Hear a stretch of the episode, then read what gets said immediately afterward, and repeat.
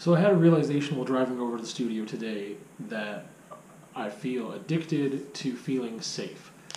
Just that phrase came to my mind, and then I kind of went down and deconstructed it a bit, wrote about it a little bit, and so hopefully I won't go in circles here as much as I usually do, but then again, it's still me.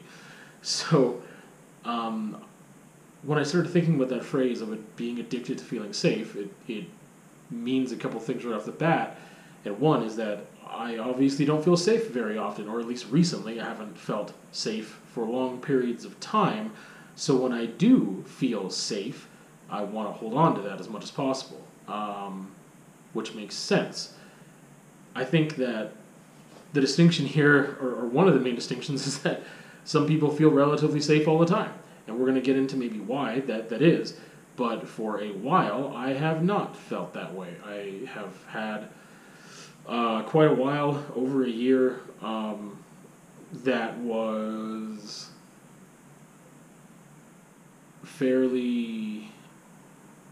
My environment was just incredibly. I don't know what word to use for it, and I feel like I have to be careful with what that word is. Uh, but also, I just want to communicate it correctly. But yeah, I was not in a good environment. Um, I was in an environment which felt very unstable, to put it incredibly mildly. So, in that environment, I felt like I didn't have a lot of control over my own safety, um, or how, or feeling safe, or feeling good, happy, whatever. Now, I need to get off into the weeds a little bit, of course, because there's this whole notion of like, can you control how you feel? Like, can other people control how you feel, or do you control how you feel? And I think that it's really difficult sometimes to.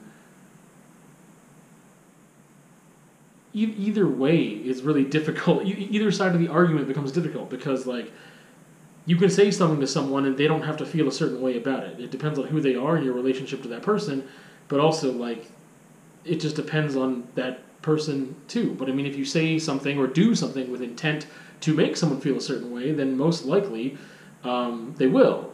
But even when you don't have the intent to make someone feel a certain way, they may feel a certain way. But whose responsibility is that feeling? And that's a whole other topic that I don't know if I'll ever get into. But it's a weird kind of circular and interesting thing to think about.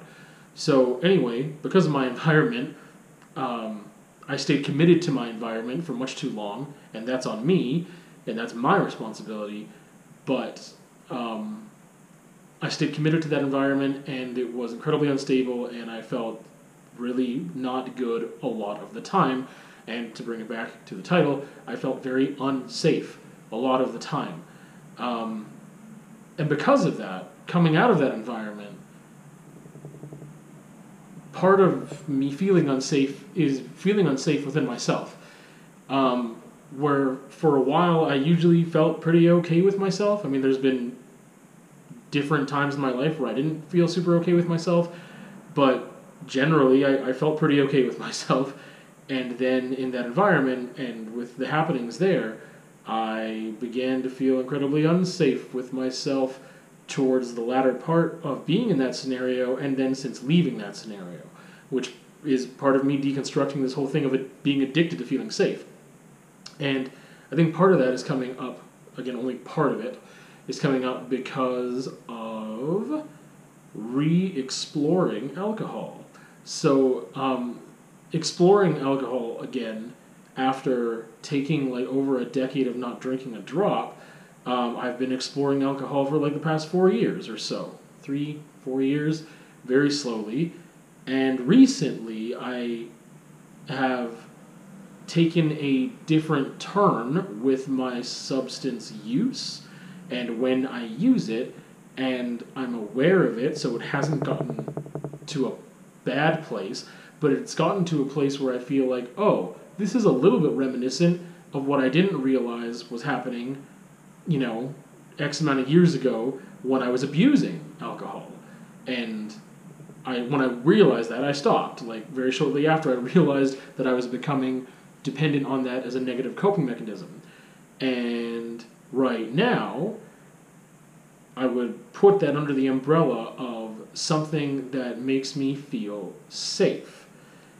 And to kind of expound on that a little bit, uh, because it does relate to other things too.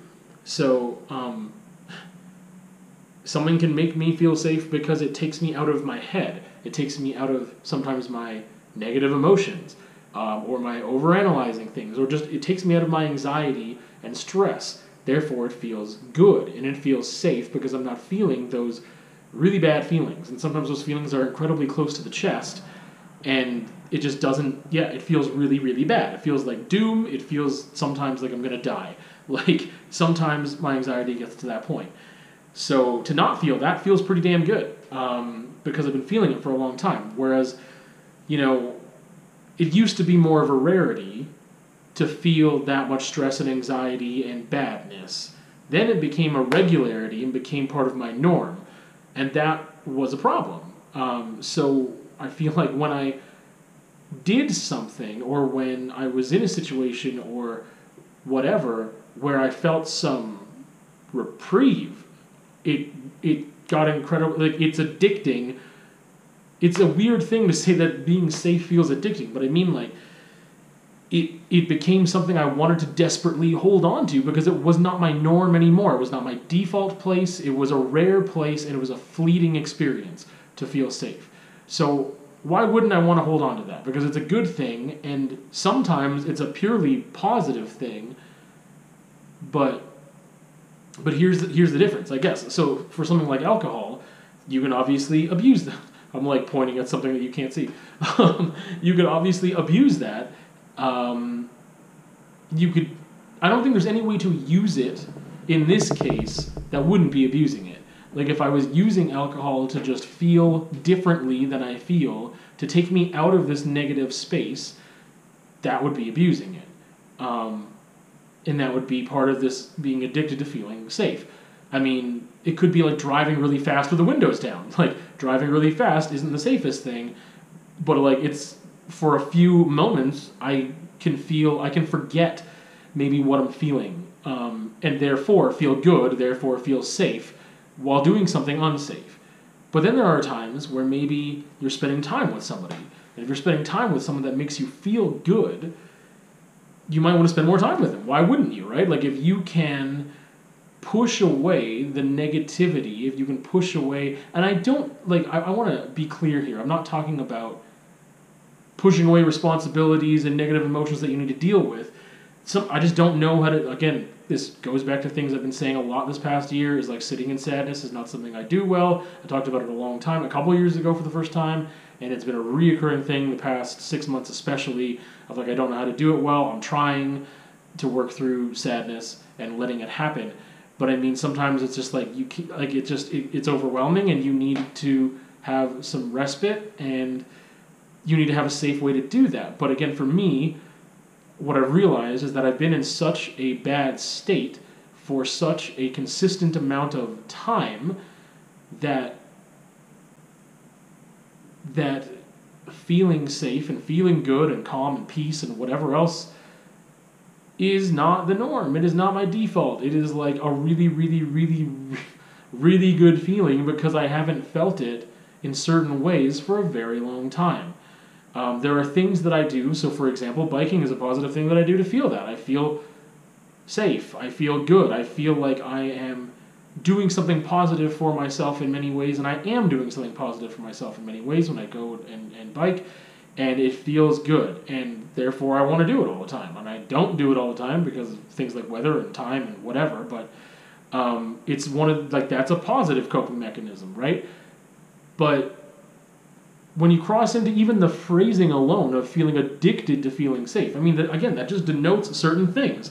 One, that I haven't felt that way for a long time, and that I am trying to hold on to it a bit too much. Um, and it makes sense as to why a person, such as myself, would want to do that because it's a good feeling. And it's not a negative feeling, but the way I go about achieving that feeling is what can be negative right? This is where negative coping mechanisms come in. And this is just a tie back to that of like this is why I mean like it seems so obvious and so simple and and kind of dumb to like express, but just the way that that phrase came into my mind today, I was like, yeah, that's what I'm doing. But then you start to overanalyze, you being me, start to overanalyze like am I going about this the wrong? like am, am, are the feelings that I'm feeling really what I'm feeling? Are they real feelings or are they not real feelings? Am I just doing this or spending time here or there or wanting to do this because it feels good because it's taking me away from bad feelings? Like why wouldn't like does that mean that there's less sincerity? I don't think so. Not for what i'm currently you know experiencing and and what i'm drawn towards but it's still something that enters my mind. And part of that is just anxiety and overanalyzing stuff. That's stuff is just there. But yeah that's i mean it just goes hand in hand with like this this notion of coming to terms with like oh I haven't felt safe. Like, oh, that's just such a weird phrase. It, it seems incredibly strong, but that's how I feel. Is that in the aftermath of this unstable environment, I felt unsafe even when I was out of that environment because of how consistently negative and toxic that environment was that when I was left alone to deal with the myself, I guess, and my experiences from that environment, it was overwhelming and a lot to deal with. I'm still dealing with it, and as I'm still dealing with it, I'm making these realizations. See you on another time.